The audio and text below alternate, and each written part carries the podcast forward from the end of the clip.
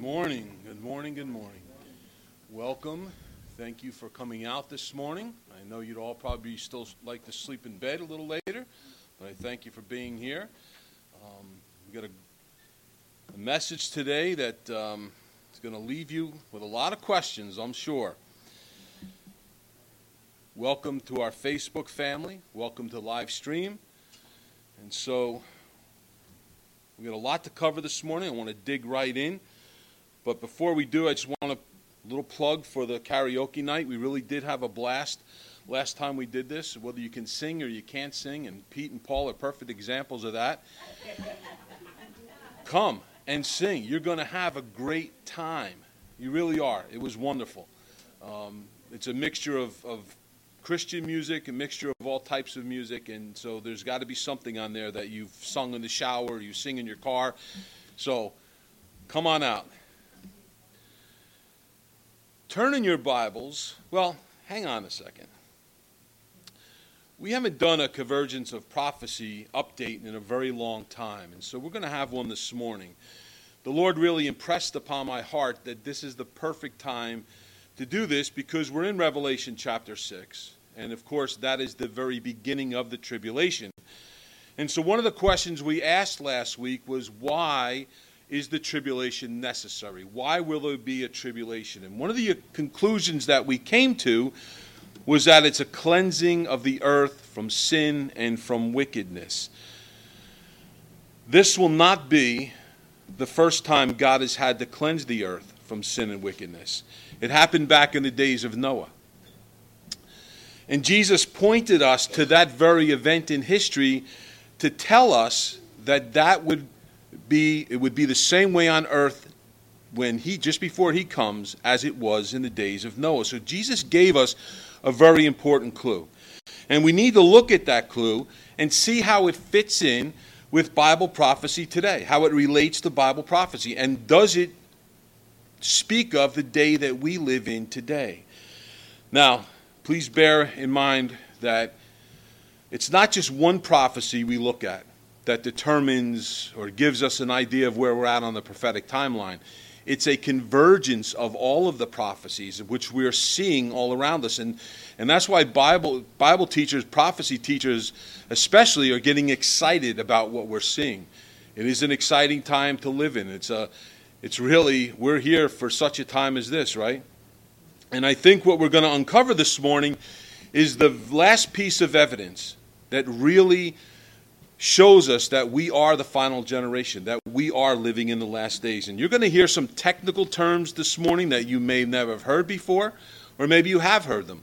Terms like eugenics, CRISPR, post humanism, transhumanism, chimera, epigenetics, and genetic modification. Now, those words sound futuristic, don't they? They sound like they're right off the pages of a science fiction magazine but they're not. They're actual scientific terms being used in scientific procedures today.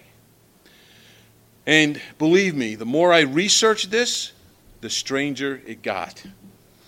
What you're going to hear this morning may sound fantastical, may even be hard to believe for some of you. But Jesus pointed us to this very time and said it would be just like this as it was in the days of Noah prior to his second coming. And so I believe that final piece of evidence of what Jesus was speaking of is found right in Genesis chapter 6. So, to begin this prophecy update this morning, I'm going to ask you to turn to Matthew 24. And while you have your finger on Matthew 24, flip over to Luke 17 and hold on to that as well. We're going to look at verses in both of those chapters. Lord, we just pray this morning as we dig into your word, I pray for understanding. I pray, Lord, that you'd open the eyes and the hearts of all those who hear this message this morning. And Lord, I pray that you'd speak directly to us so that even though there's a lot of scientific terms going to be put out here this morning, I pray that people, with our limited understanding of this, can perfectly understand it and walk away here with a greater understanding of the times that we live in. So go before us today, Lord. We ask it in your name. Amen. So, Matthew 24, if you're there, beginning in verse 37. Now, Jesus says this right after he says, No one knows the day or the hour. But as the days of Noah were, so also will the coming of the Son of Man be. For as in the days before the flood, they were eating and drinking, marrying and giving in to marriage, until the day that Noah entered the ark, and did not know until the flood came and took them all away. So also will the coming of the Son of Man be. Now, please flip over to Luke 17. We're going to look at verses 26 through 30. Jesus also says to his disciples, And as it was in the days of Noah, so it will also be in the days of the Son of Man.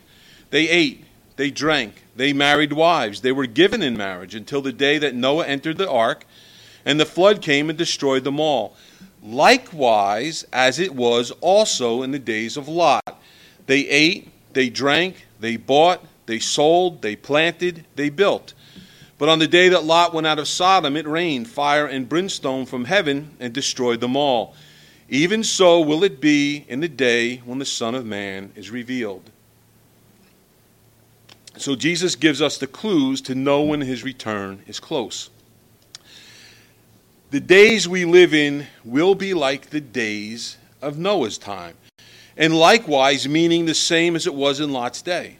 Now, I ask you, if Jesus tells us that just prior to his return, the days that we're living in will be like the days of Noah, wouldn't it behoove us to know what the days of Noah were like? To have a better understanding of just how close we are to his return? Now, fortunately for us, we don't have to look any further than these gospel messages and the book of Genesis to figure what it was like in the days of Noah. So please turn now with me to Genesis chapter 8, and we're going to look at verses 1 through 8. We're going to read we're reading a lot of scripture today. What's, what's up about that? I mean, this is a church. Genesis 6, verses 1 through 8. What did I say? You heard 8. What I said was 6. I'm going to read from the NSB translation because they translate a word here in the original Greek that you need to hear. All right, everybody there? Genesis 6, not 8. I'm going, uh, now it came about when men began to multiply in the face of the land, and daughters were born to them, that the sons of God saw that the daughters of men were beautiful. And they took wives for themselves, whomever they chose. Then the Lord said, My spirit shall not strive with man forever, because he also is flesh. Nevertheless, his days shall be 120 years. The Nephilim were on the earth in those days, and also afterward when the sons of God came, in the daughter, came into the daughters of men, and they bore children to them. Those were the mighty men of old, men of renown. Then the Lord saw that wickedness of man was great on the earth, and that every intent and the thoughts of his heart were only con- evil continually. The Lord was sorry that he had made man on the earth. He was grieved in his heart. And the Lord said, I will blot out man whom I created from the face of the land from man to animals, the creeping things, and the birds of the sky, for I am sorry that I have made them. But Noah found favor in the eyes of the Lord. All right, if you would, turn over to Genesis 18. We're just going to look at one verse in Genesis 18. Who would have ever thought you'd have to read scripture in church? Genesis 18, verse 20. And the Lord said, The outcry of Sodom and Gomorrah is indeed great, and their sin is exceedingly grave. In fact, their sin was so prevalent that the Lord said, If there were just 10 righteous in those two cities, I'll spare them. And as it turns out, there were only three righteous, four if you count the salt lick, one who was turned into a salt lick, I should say.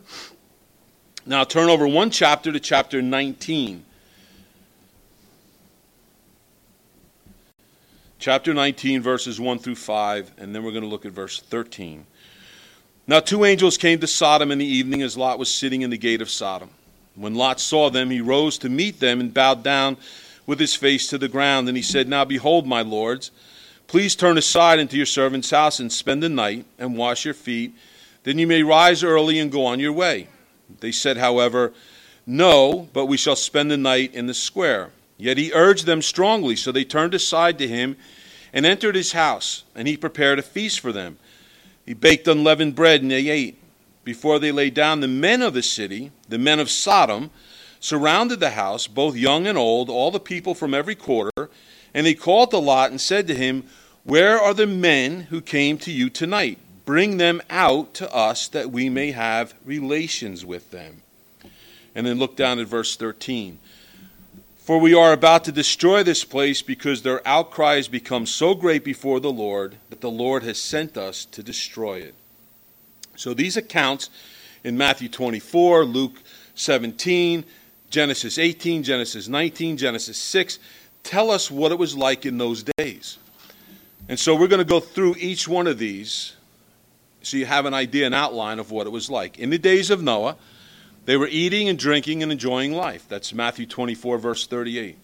They were marrying. They were given into marriage. They were planning for the future. Also, Matthew 24, 38. They had no clue of the judgment that was about to befall them. Matthew 24, 39. Now, the final generation of our day is going to react the very same way. The sons of God noticed the daughters of man. Genesis 6, verse 2. God had given them time to repent but their time was running out. Genesis 6 3. There were Nephilim on the earth. Genesis 6, verse 4. Sons of God had children with the daughters of man. Genesis 6, verse 4. The wickedness of man was great on the earth. Genesis 6, 5. The thoughts of his heart were evil continually. Genesis 6, 5. Their hearts, God's heart rather, was grieved. Genesis 6, 6. And God said he would destroy the earth. Genesis 6, verse 7. So that's what it was like in the days of Noah. And I know you have questions, but bear with me. We're going to search out all these clues before we get to the evidence. How was it in the days of Lot? Well, they were eating and drinking as well. They were enjoying their life. Luke 17, 28. They were marrying and giving into marriage. They're planning for the future, right?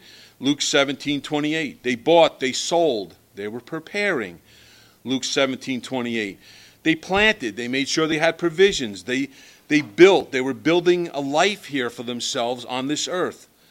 Luke 17, 28. And they, had, they also had no clue of the impending judgment that was going to come upon them. Luke 17, 29. The sin in the land was exceedingly great. Genesis 18, 20. There was rampant homosexuality. Genesis 19, 5. And God said he was going to destroy both of those cities, Genesis 19:13. Now the reason these verses are so important in Bible prophecy is because Jesus said that it was like these time periods it will be just like that before he returns. Now, we could argue, and we're going to argue here this morning, that these conditions described here have been present throughout the ages, haven't they? People have always married been given into marriage for centuries. Men's hearts have always been wicked throughout the ages, from the torture in the Crusades to the Spanish Inquisition to Hitler and the final solution. Man's heart has been wicked. The sins of the days of Lot was rampant homosexuality, and you could also argue that that's been a sin for centuries, right? From the Greeks to the Romans to today, there has been homosexuality, and is, and is accepted and as commonplace as it is was then, it is today. People have also been hearing and listening to messages just like this that this is the end, that we're the final generation, that Jesus is coming back for centuries. So, what makes us think, because we're special, that we're the final generation? What's the evidence contained in these passages of Scripture that lead us to believe that we are the final generation? Well, for one thing, Israel had to become a nation because the tribulation is for the salvation of the Jewish nation. And that did not happen until May 14th, 1948, right? So we couldn't go, the tribulation couldn't even begin until that date. So discover what the clue is, which lead me and others to believe that we are absolutely the final generation we're going to look at Genesis 6, verses 1 through 4, just a little closer. So if you would turn there one more time.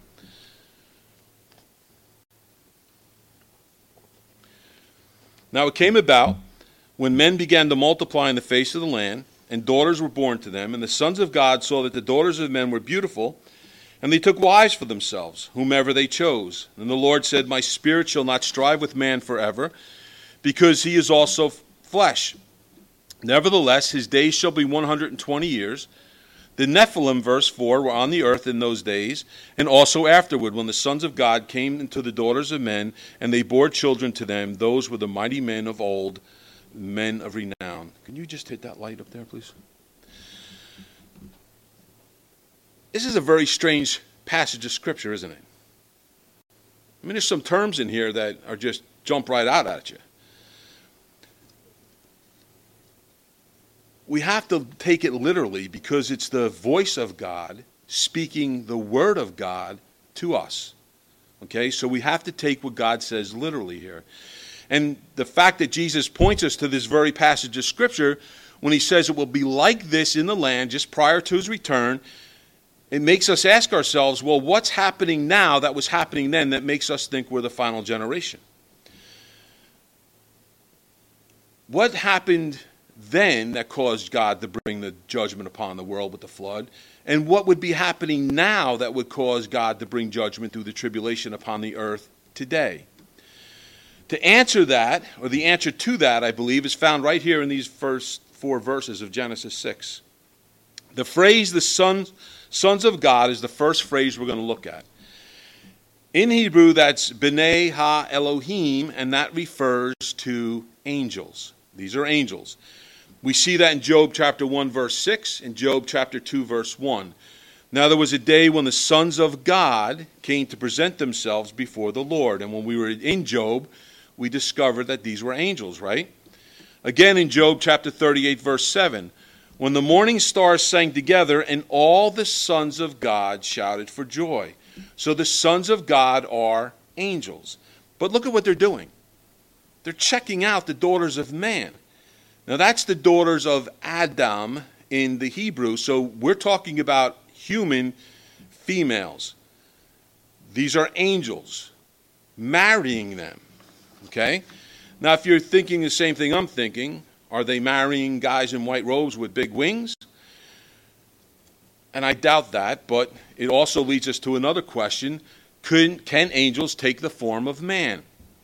Well, we just read a verse in Scripture that tells us they can, but there's more. Genesis 18, verses 1 through 2. The Lord appeared to Abraham by the oaks of Mamre, as he sat at the entrance of his tent in the heat of the day. He looked up and saw three men standing near him. When he saw them, he ran from the tent entrance to meet them and bowed down to the ground. Now we know that the two of them were angels, and one of them was the pre incarnate Christ. At the empty tomb, the women encountered angels. While they were perplexed about this thing, suddenly two men in dazzling clothes stood beside them.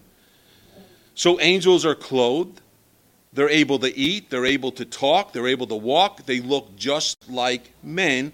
So angels can, in fact, appear as a man. In fact, the author of Hebrews tells us do not forget to entertain strangers because what? In so doing, you may unwittingly entertain an angel. Now, if the angel was in white robe and with wings, you'd certainly know you were entertaining an angel, wouldn't you? So let this sink in for a moment. Angels were marrying human women. Okay? Now, you may think that would be a marriage made in heaven, right? But you'd be mistaken. This was a marriage straight from the pit of hell. Now, the next clue we're given is the Nephilim. Nephilim were on the earth in those days and afterwards. So when the sons of God came to the do- came into the daughters of men and created children, bore children with them. God's telling us that the sons of God are angels, but they're fallen angels. They're Nephilim because that name Nephilim is consist has a, is consisted of two words, a compound word. Nephil means to fall or to be cast down. So the Nephilim are fallen angels. The prophet Isaiah recorded, How you have fallen from heaven, O morning star, speaking of Lucifer, son of the dawn. You have been cast down to the earth, you who once laid low the nations. Isaiah 14 12. Jesus said, I saw Satan fall like lightning from heaven. Luke 10 18. And John saw a third of the angelic beings fall from heaven to earth. And another sign appeared in heaven Behold, a great fiery red dragon, having seven heads and ten horns, and seven diadems on his head. His tail drew a third of the stars of heaven and threw them to the earth. Revelation 12, verses 3 through 4. Those stars are angels. So we know from scriptures that there were some angels who stayed faithful to God, but there was at least a third of them who turned away from God and followed Satan. They're called the fallen ones or the Nephilim. So these fallen angels were on the earth in the days of Noah, influencing and corrupting mankind. And they are still here today doing the very same thing, influencing and corrupting mankind. But please don't miss what's going on here. These Nephilim, these fallen angels, are having relations with, the, with human women, and there's offspring being born to them. Now, let me ask you a question. If you had a human woman mate with an angel, what would that offspring be? It wouldn't be human. It would be a hybrid, wouldn't it? Part angel, part human. But it certainly would not be a human as we know a human today. So, what would that look like? Well, we get the answer in the last part of this passage of Scripture, verse 4. They were the mighty men who were of old, the men of renown. In Hebrew, they're called the Hagibarim, the mighty ones. And we see them in Scriptures as giants in the land. When David went to the stream, he took how many stones out of that stream? Five. How many giants were there? So we used to think that David just wanted extra ammo in case he missed, right? Goliath had four brothers. There were giants in the land. When now Goliath wasn't Godzilla tall, okay? He was about nine foot six inches tall, which was a giant at that time, and it certainly would be a giant today. I'd certainly like to have him on our basketball team. Before Joshua entered the promised land, the spies went in, right? What did they see? Giants in the land. And they said, We are like grasshoppers before them. So they were even bigger than Goliath. So I want you to get this straight because I want this embedded in your brain. Fallen angels were sleeping with human women, having hybrid babies who became giants in the land. That sounds crazy, doesn't it? I didn't say it. I didn't write that in there. God did. And Jesus pointed us to it for a very specific reason. Do we have other verses in Scripture that support this? Well, I'm glad you asked me that question. Jude, verses 6 through 7. And the angels who did not keep their proper domain, but left their own abode, he has reserved in everlasting chains under darkness for the judgment of the great day. As Sodom and Gomorrah and the cities around them, in similar manner to these, having given themselves over to sexual immorality and gone after strange flesh, are set forth as an example, suffering the vengeance of eternal fire. So Jude records that there were angels who left their abode or their habitation. In the Greek, that word means body. So there were angels who left their form of an angel, became came in the form of a man, and went after strange flesh, like in the time of Sodom and Gomorrah. Now, the strange flesh in Sodom and Gomorrah was man on man. The strange flesh in the days of Noah were angels and human women. Peter wrote, For if God did not spare the angels who sinned, but cast them down to hell and delivered them into the chains of darkness to be reserved for the judgment, and did not spare the ancient world, but saved Noah, one of the eight people, a preacher of righteousness. And see, here's where we know that Noah preached during that whole 120 years. He was preaching to the people, he was preaching salvation, bringing in the flood of the world on the world of the ungodly. 2 Peter chapter 2 verses 4 through 5. So Peter says the angels who sinned. They're the fallen angels, the fallen angels who slept with the daughters of men in the days of Noah. Now we know that there's a third of the angels that fell from heaven, right? They had sinned against God by rebelling against him. But God has not dealt with them yet. They're still here. These angels, however, who slept with the daughters of man, God must have considered them a greater threat to mankind so they were put into hell, or some translations say Tartarus. You may have Tartarus in your Bible. That's not the Tartarus you have on your teeth, it's someplace different. Tartarus is a very special place. It's a holding cell of sorts, apparently, and it means, in the Greek, it means a dark abode of woe. So these fallen angels were handled differently than the other fallen angels. Now, you could say that Tartarus is sort of like a maximum security prison for angels. So Noah and his family were a remnant of the people on earth whose bloodline had remained pure or who did right in the eyes of God, had not turned their back on God. So, okay, as hard as this is to understand, and, and maybe even hard to believe for some of you, how does this affect us today? What bearing does the days of Noah have on the time that we live in today? So, to sum this up so far, there is evil, the same evil in the world exists today as it did in the days of Noah. Agreed? But there's a piece of evidence that really puts us in the days of Noah, the hybrid animals, hybrid humans, rather. And yes, that is happening today. Here's the evidence. What was going on in the days of Noah is going on today. And yes, I am referring to hybrid humans. So don't leave yet. Just hear me out. It all began with something called the Human Genome Project. Ever hear of it?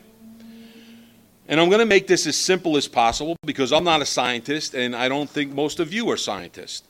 But on October 1st, 1990, an international team of researchers came together to sequence a map of the genes known as the genome of the human species. They called it the Human Genome Project.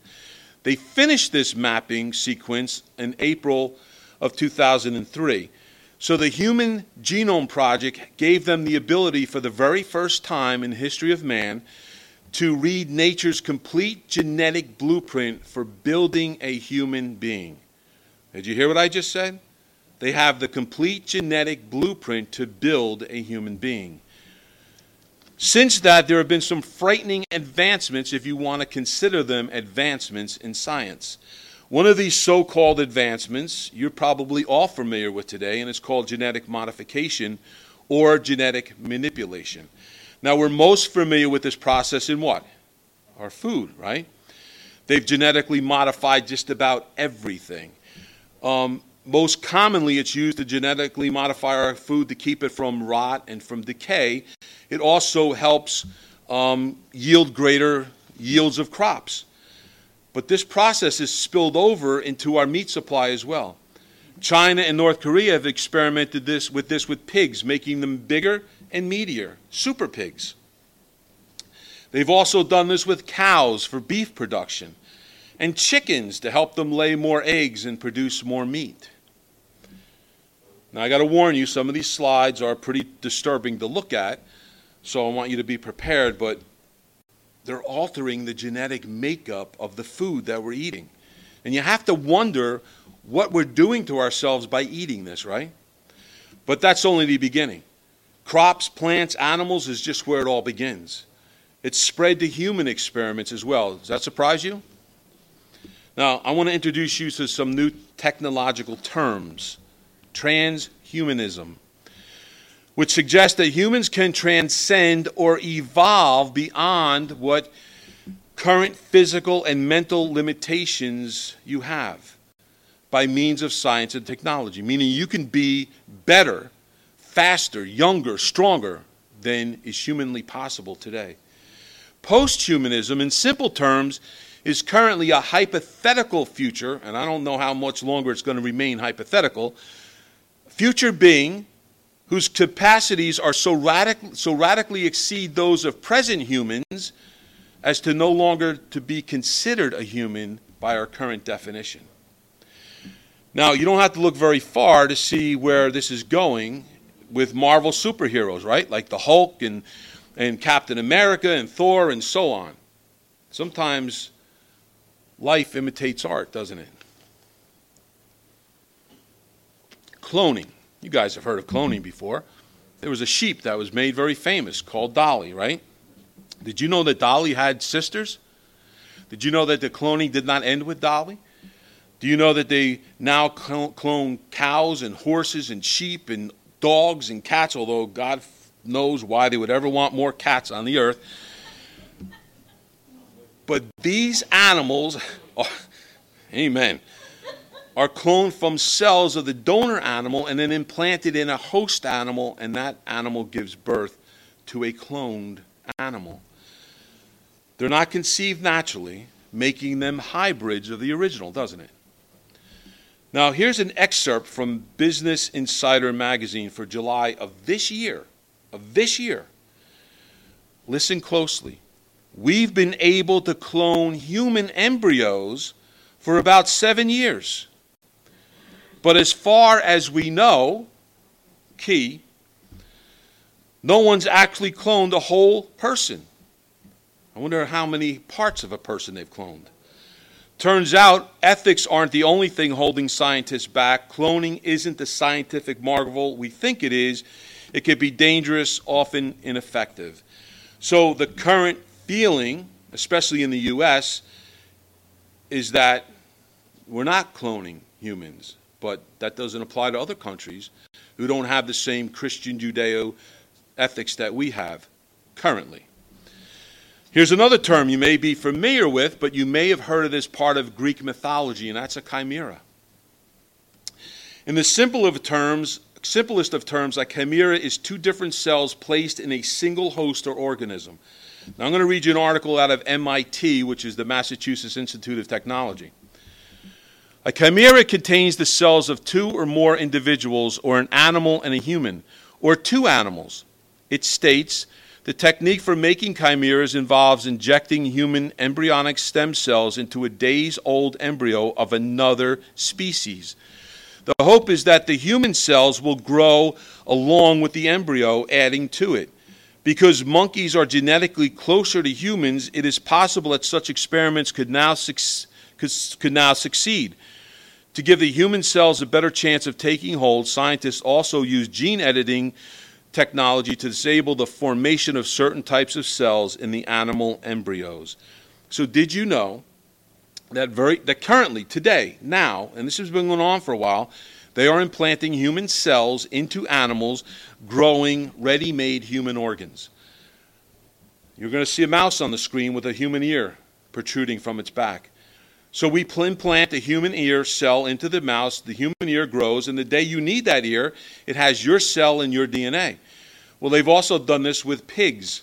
They'll take heart cells and implant them in a sow, genetically modified pig, not the, the bacon that you had this morning, but this is a genetically modified pig designed just for this purpose. They'll put your heart cells in this pig, and when you're ready, when you need that heart, it will be taken from the pig and given to you. But is that real? Is this really a real ear? Is it really a real human heart? Or is it a hybrid? After all, it grew inside of a pig. So I'm going to introduce you now to another term called CRISPR. And no, it's not the draw on your refrigerator that keeps your lettuce fresh. It's an acronym for Clustered Regularly Interspaced Short Palindromic Repeats. You guys repeat that back to me? It's just a lot easier to say CRISPR, and that's why they use it. In short, CRISPR is a gene editing tool, kind of like splicing a movie. A film, a film editor, right? He splices out parts of a movie and inserts parts of a movie. That's what CRISPR is, only CRISPR splices out undesirable DNA sequences and splices in more desirable DNA sequences. And by doing so, they can take a gene that will cause disease, therefore preventing that disease to grow in the human body. That sounds wonderful, doesn't it? I mean, no more cancer, no more cystic fibrosis, no more diabetes, no more MS, no more muscular, no more a lot of things. But here's the problem with CRISPR it also is used to create designer babies. There will come a day when a young couple can sit in the geneticist's office and say, I want my baby to be six foot tall. I want my baby to have blonde hair. I don't ever want my baby to be bald. And you can design a baby, genetically modify that baby to your liking. With CRISPRs, it is po- with CRISPR, it's possible to manipulate or modify the genetic structure of a human being inside an embryo. It's also possible to delay or even halt the aging process. Listen to, listen to an article published in Medical News today.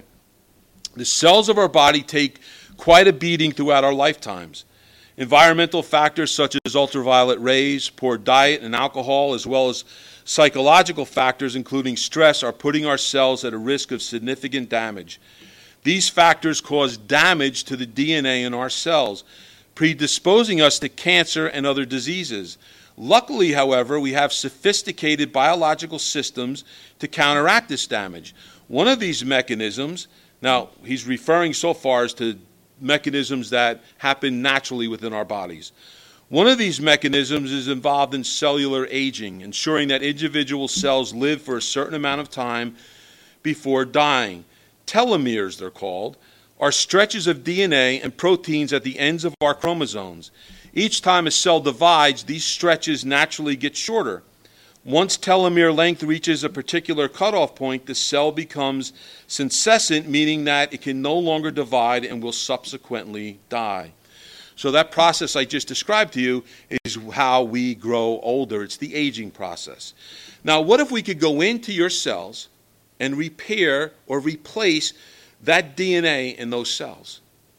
Your teeth wouldn't fall out, your hair wouldn't fall out, you wouldn't weaken, your muscle tone would increase instead of decrease. Sounds great, doesn't it? I mean, we could stop the aging process pretty much as long as you can afford the treatments. You could stay young forever. And believe me, they're working on being able to transplant heads and brains. Because eventually, if you don't do that, you're going to die. I remember seeing these movies when I was a kid, these science fiction movies. I thought, that's, that's nuts. It was entertaining. The Island of Dr. Moreau. Well, somebody took that literally. Now, in case you're interested in this, clinical trials begin in mid 2020. So, you can get in on this if you want to look younger. Listen, this is not futuristic stuff. This is being developed and experimented with right now. This field, this scientific field, is growing exponentially. Have I lost anybody yet? Good. Now, I'm trying to keep this, as I said, as simple as possible because I have a hard time understanding this myself. I'm going to add a very, another word to your vocabulary. It's called epigenics. Epigenics. Epigenics is a process in which you can turn genes on and turn them off. Here's an, ex- an explanation from the we- a website called What is Epigenics, which I found very helpful. Epigenics makes us unique. Even though we're all human, why do some of us have blonde hair or darker skin?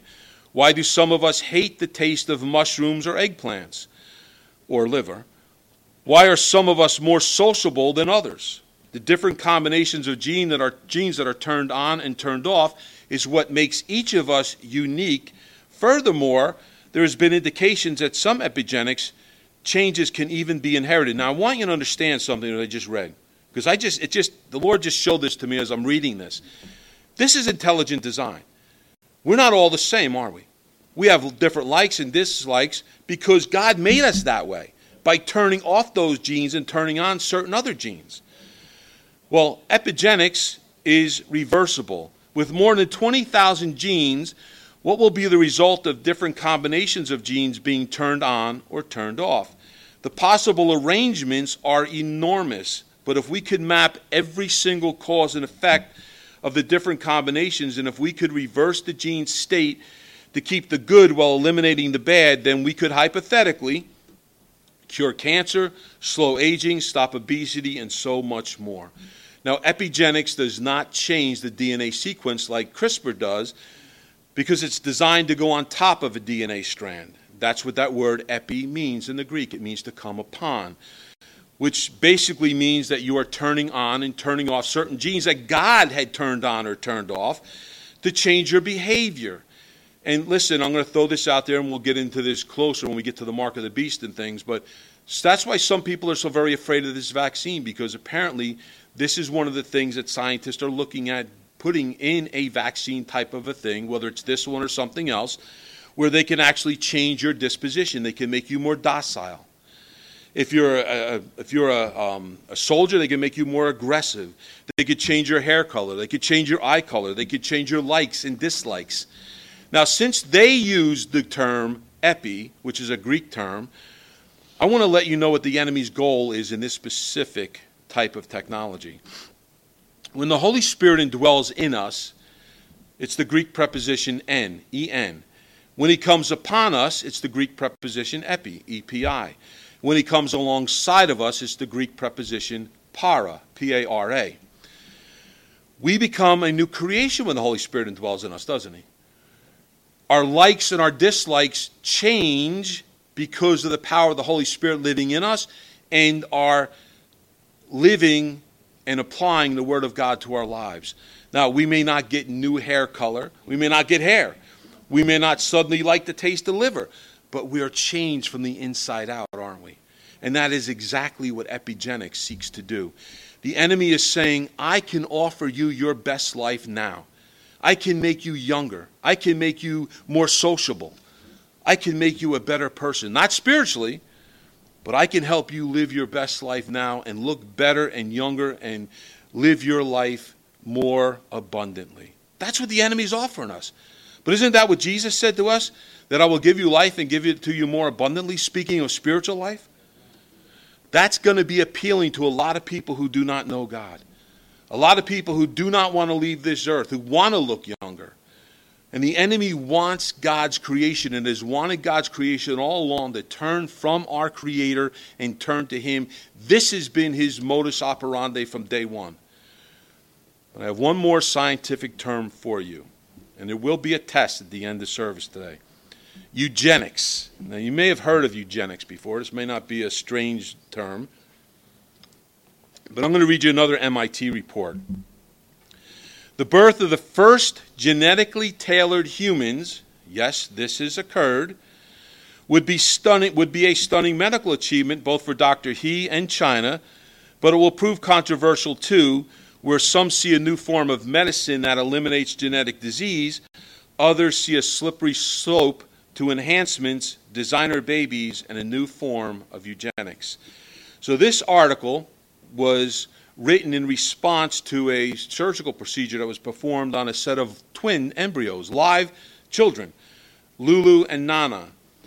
They reportedly had their genes modified to make them less susceptible to the virus, the HIV virus, which causes AIDS. Why? I don't know. I guess just because we can, so they did. Epi- eugenics, reading a definition for you, is the study or of a belief of the possibility of improving the qualities of human species or the human population, especially by such means as discouraging reproduction by persons having genetic defects or presumed to have inheritable undesirable traits, that's called negative eugenics, or encouraging reproduction by persons presumed to have inherited inheritable desirable traits, positive eugenics. In other words, if you are born with a genetic malfunction, malformation, we can we don't want you mating with someone else for fear that they could be born the same way. We want a perfect human being. What does that sound like to you? It was tried before. Hitler created, tried to create the master race, didn't he? Which would consist exclusively of blonde haired, blue eyed, light skinned Germans. And Hitler wanted them to be the strongest, most superior race of human beings ever. So he had his SS soldiers and his officers go into the towns that they occupied and find women who met that criteria for the master race. They would mate with these women bring them back to Germany, and Hitler had about 20 houses set up where they would live in until the children were born. And when those children were born and were of adoptable age, they would be adopted out to German families to raise, right? Now, if a child didn't meet this criteria, he wasn't born with blonde hair and blue eyes, or he was born with an uh, um, an admiral, ad, I'm looking for the word, abnormality, right? Um, they were shipped off to concentration camps. They didn't want them. So, just a side note, I believe Satan has had an antichrist waiting in the wings for centuries. And I believe that Hitler was one of those antichrists that Satan had hiding in the wings, but it just didn't turn out well for Satan. Once again, his plot was foiled. But Hitler tried to do through natural selection what science is attempting to do with genetics today. So, what's the plan of the enemy, all this, and how does it fit with Bible prophecy? The plan goes way back to the Garden of Eden when God said, I'll put enmity between you and the woman and between your seed and her seed. Genesis chapter 3, verse 15. So, between the seed of the woman, who is Jesus, and the offspring of that is us, the followers of Jesus, right? And of the seed of Satan, which we always miss, there was another seed involved here, and that's the followers of Satan, including the Antichrist. And hasn't that been the case throughout the ages? Hasn't this proven true throughout the ages that the enemies, followers have always caused trouble for the followers of Jesus Christ? Always? But Satan, knowing this prophecy, and he did know this prophecy because it was given to him as well as to man, has tried throughout the ages to thwart this, to put an end to this before it ever got off the ground. In the book of Genesis, he had fallen angels mating with human women, creating hybrid humans in an attempt to pollute the entire bloodline of human beings so that the Messiah couldn't possibly come through human. He tried it in the book of Esther when he enlisted the help of Haman to have the Jews in the land and throughout the world completely wiped out, didn't he? He attempted to kill the Messiah before the Messiah ever reached two years of age by having the Roman soldiers kill all the children two and below. And then he took one more shot at this with the Jewish leaders and the Roman cross to put an end to the Messiah. And we know how that worked out for him. None of his schemes have worked so far. He's failed miserably at every single one of them. So now he is attempting to create human hybrids once again by enticing humans to have their DNA genetically modified. Listen, our DNA code is what makes us what? Human. If you mess with that blueprint in any way, does that make you less human? I'm not a scientist. But in my mind, I'd have to think that would be true. That's exactly what was going on in the days of Noah. Satan was trying to be like God, which is no surprise. That's what he's wanted all along. When he tried to create his own race of hybrid people, not fully human means they were not human at all. And so let me bring you back to that term that we learned earlier post humanism where humans are so genetically modified as to no longer be considered a human by our own current definition. That's not a biblical term or definition, that's a scientific definition. If you're no longer human, you no longer have a soul and you no longer can enter heaven. Do you see where he's going with this? The lie that Satan told Eve in the garden was that if she ate of that fruit, she would be like who? God. And he's still spreading that same lie. Scientists today believe they're like God, that they can create life, that they can create eternal life. Now, they haven't gotten this all figured out yet, but they're working on it feverishly, not just here, but around the world. And believe me, we don't have enough time today to go 100% into this because this gets even weirder. Jesus came, Jesus says, Come to me, and I will give you life and give you more abundantly. Spirit filled life. The enemy says, through these scientists, come to me and I'll give you a new life through science where you will never age. You'll live your best life now. Jesus says, Come to me and I'll give you eternal life. The enemy says, Through these scientists, come to me and I'll offer you a way that you would never die. Where through scientific advancements, you can live forever. Man is going to fall for this lie just as Eve fell for the lie in the garden. I'm not just picking on Eve because we know from Scripture that Adam didn't fall for the lie. Sorry, ladies. Adam didn't fall for the lie. Adam ate of the fruit and died for his wife. And so Adam is a picture, the first Adam is a picture of uh, for us of the second Adam who died for his bride, the church. The offspring of Adam, mankind, will fall for this lie as surely as Eve did, as the daughters of men did, and as the people in the land of Shinar fell for their leader, who they lifted up as a godlike figure, Nimrod. The sin in the garden and throughout the ages has been that man does not want to submit to God. They want to be like God. Now, I enjoy the Marvel superhero movies as a lot of you probably do and, and I enjoy them for their entertainment value. But if we're honest with ourselves, there's times when you're watching those movies where you're like, I'd love to have the strength that Hulk has, right? Or I'd like to be as fast as the Flash, or or as strong as Superman, or could fly, or, or be or be able to heal immediately like the Wolverine, and I know I'm mixing up all my movies here. But the point is that what if science could make you that strong?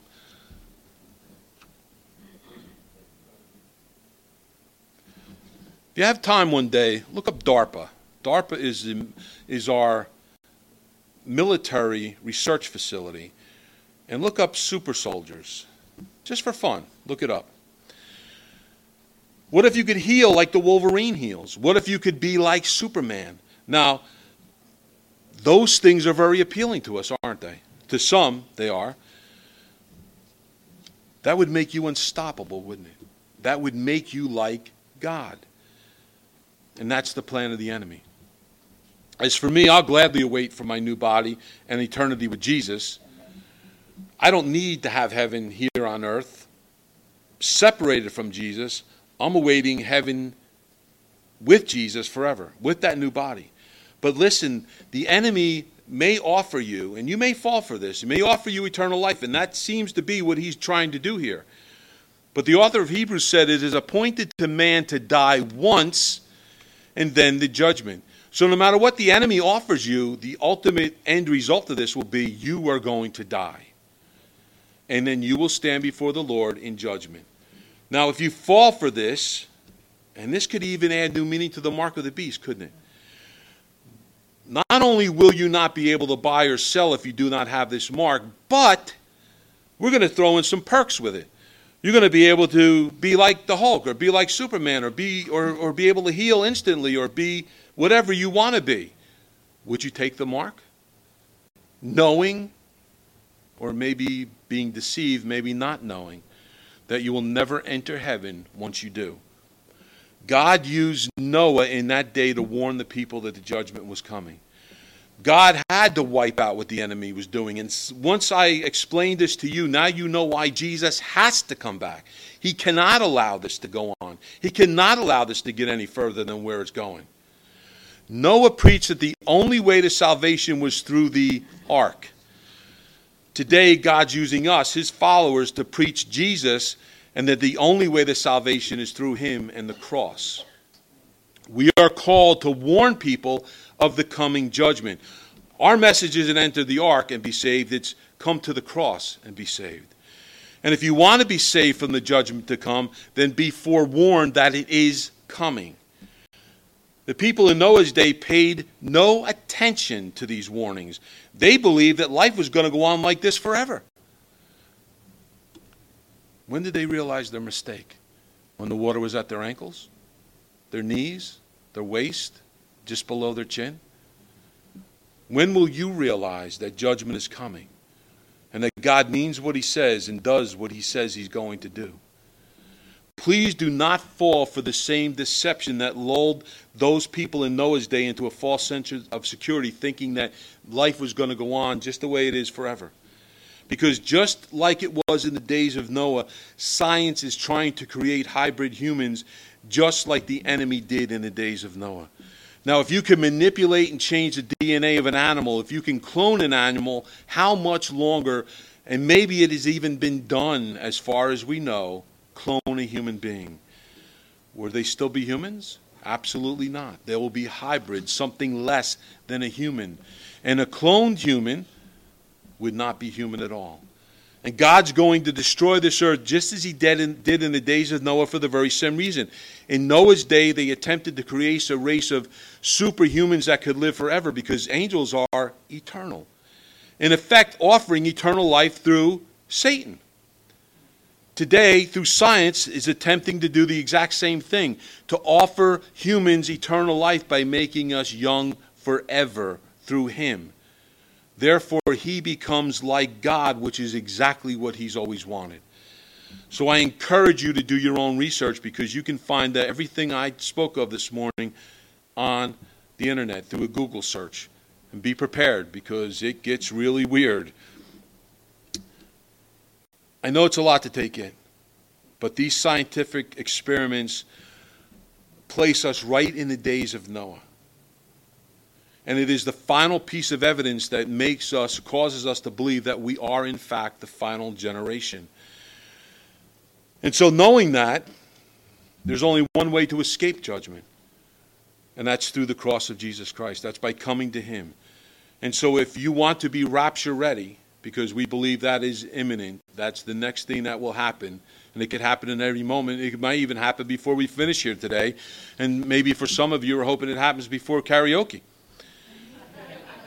But if you want to know the Lord, it's as simple as ABC. And the first is to admit, A, that you are a sinner. Admit that you've fallen short of the glory of God. As Romans 3.10 tells us, as it is written, there is none righteous, no, not one. Romans 3.23, for all have sinned and fallen short of the glory of God. And as we said last week, if, if you believe that you're righteous, that you're a good person, then you only have to look as far as the Ten Commandments. Have you ever lied? And if you tell me you've never lied, you just lied to me. Have you ever stolen anything? And the example I used last week is have you ever taken a paperclip or a pencil or anything home from work? If you didn't purchase that item yourself, you've stolen it. Now, I know you don't look at it that way, but God does. Do you see how hard it is to be good on your own? You've already broken two of the commandments. And the Bible says if you broke one, you've broken them all. You need to repent of that sin and turn to the Lord. And that's B. Believe in your heart that Jesus is Lord, that He died for your sins, that He rose from the grave, and is coming again in glory to judge the living and the dead. Romans chapter 10, verses 10 through 11 says, For with the heart one believes unto righteousness, and with the mouth confession is made unto salvation. For the scripture says, Whoever believes on him will not be put to shame. So once you admit you're a sinner, repent of your sin, turn to Jesus, then call upon Jesus. Call upon his name. Submit to him. Surrender to him. Romans 10:9 says that if you confess with your mouth the Lord Jesus and believe in your heart that God has raised him from the dead, you will be saved. If you make that commitment to Jesus Christ today, surrender to him, submit to him, you will be saved. You will have life eternal. You will have life more abundantly through him. You may not get the color hair you want. You may not like liver, but you'll have life with Jesus for all eternity. Because whatever the enemy's offering is a lie. It's a lie right from the pit of hell. It will not last. And those who take the mark, those who are on this earth when Jesus comes, will be cast into hell. There is no easy way to look at that. There's no gray area. There's no second chances. This is your time now. Because listen, quite frankly, a lot of us are looking and hoping and, and wanting the rapture to happen today. But for any one of us, you could die in the next moment. No one's guaranteed their next breath. So the time to come to the Lord is now. Don't wait another moment. God bless you. Lord, we just lift you up today. Thank you for your word, Lord. Thank you for pointing us to what you've pointed us to, Lord. And thank you, Lord, for who you are. Go before us now. In your precious name we pray.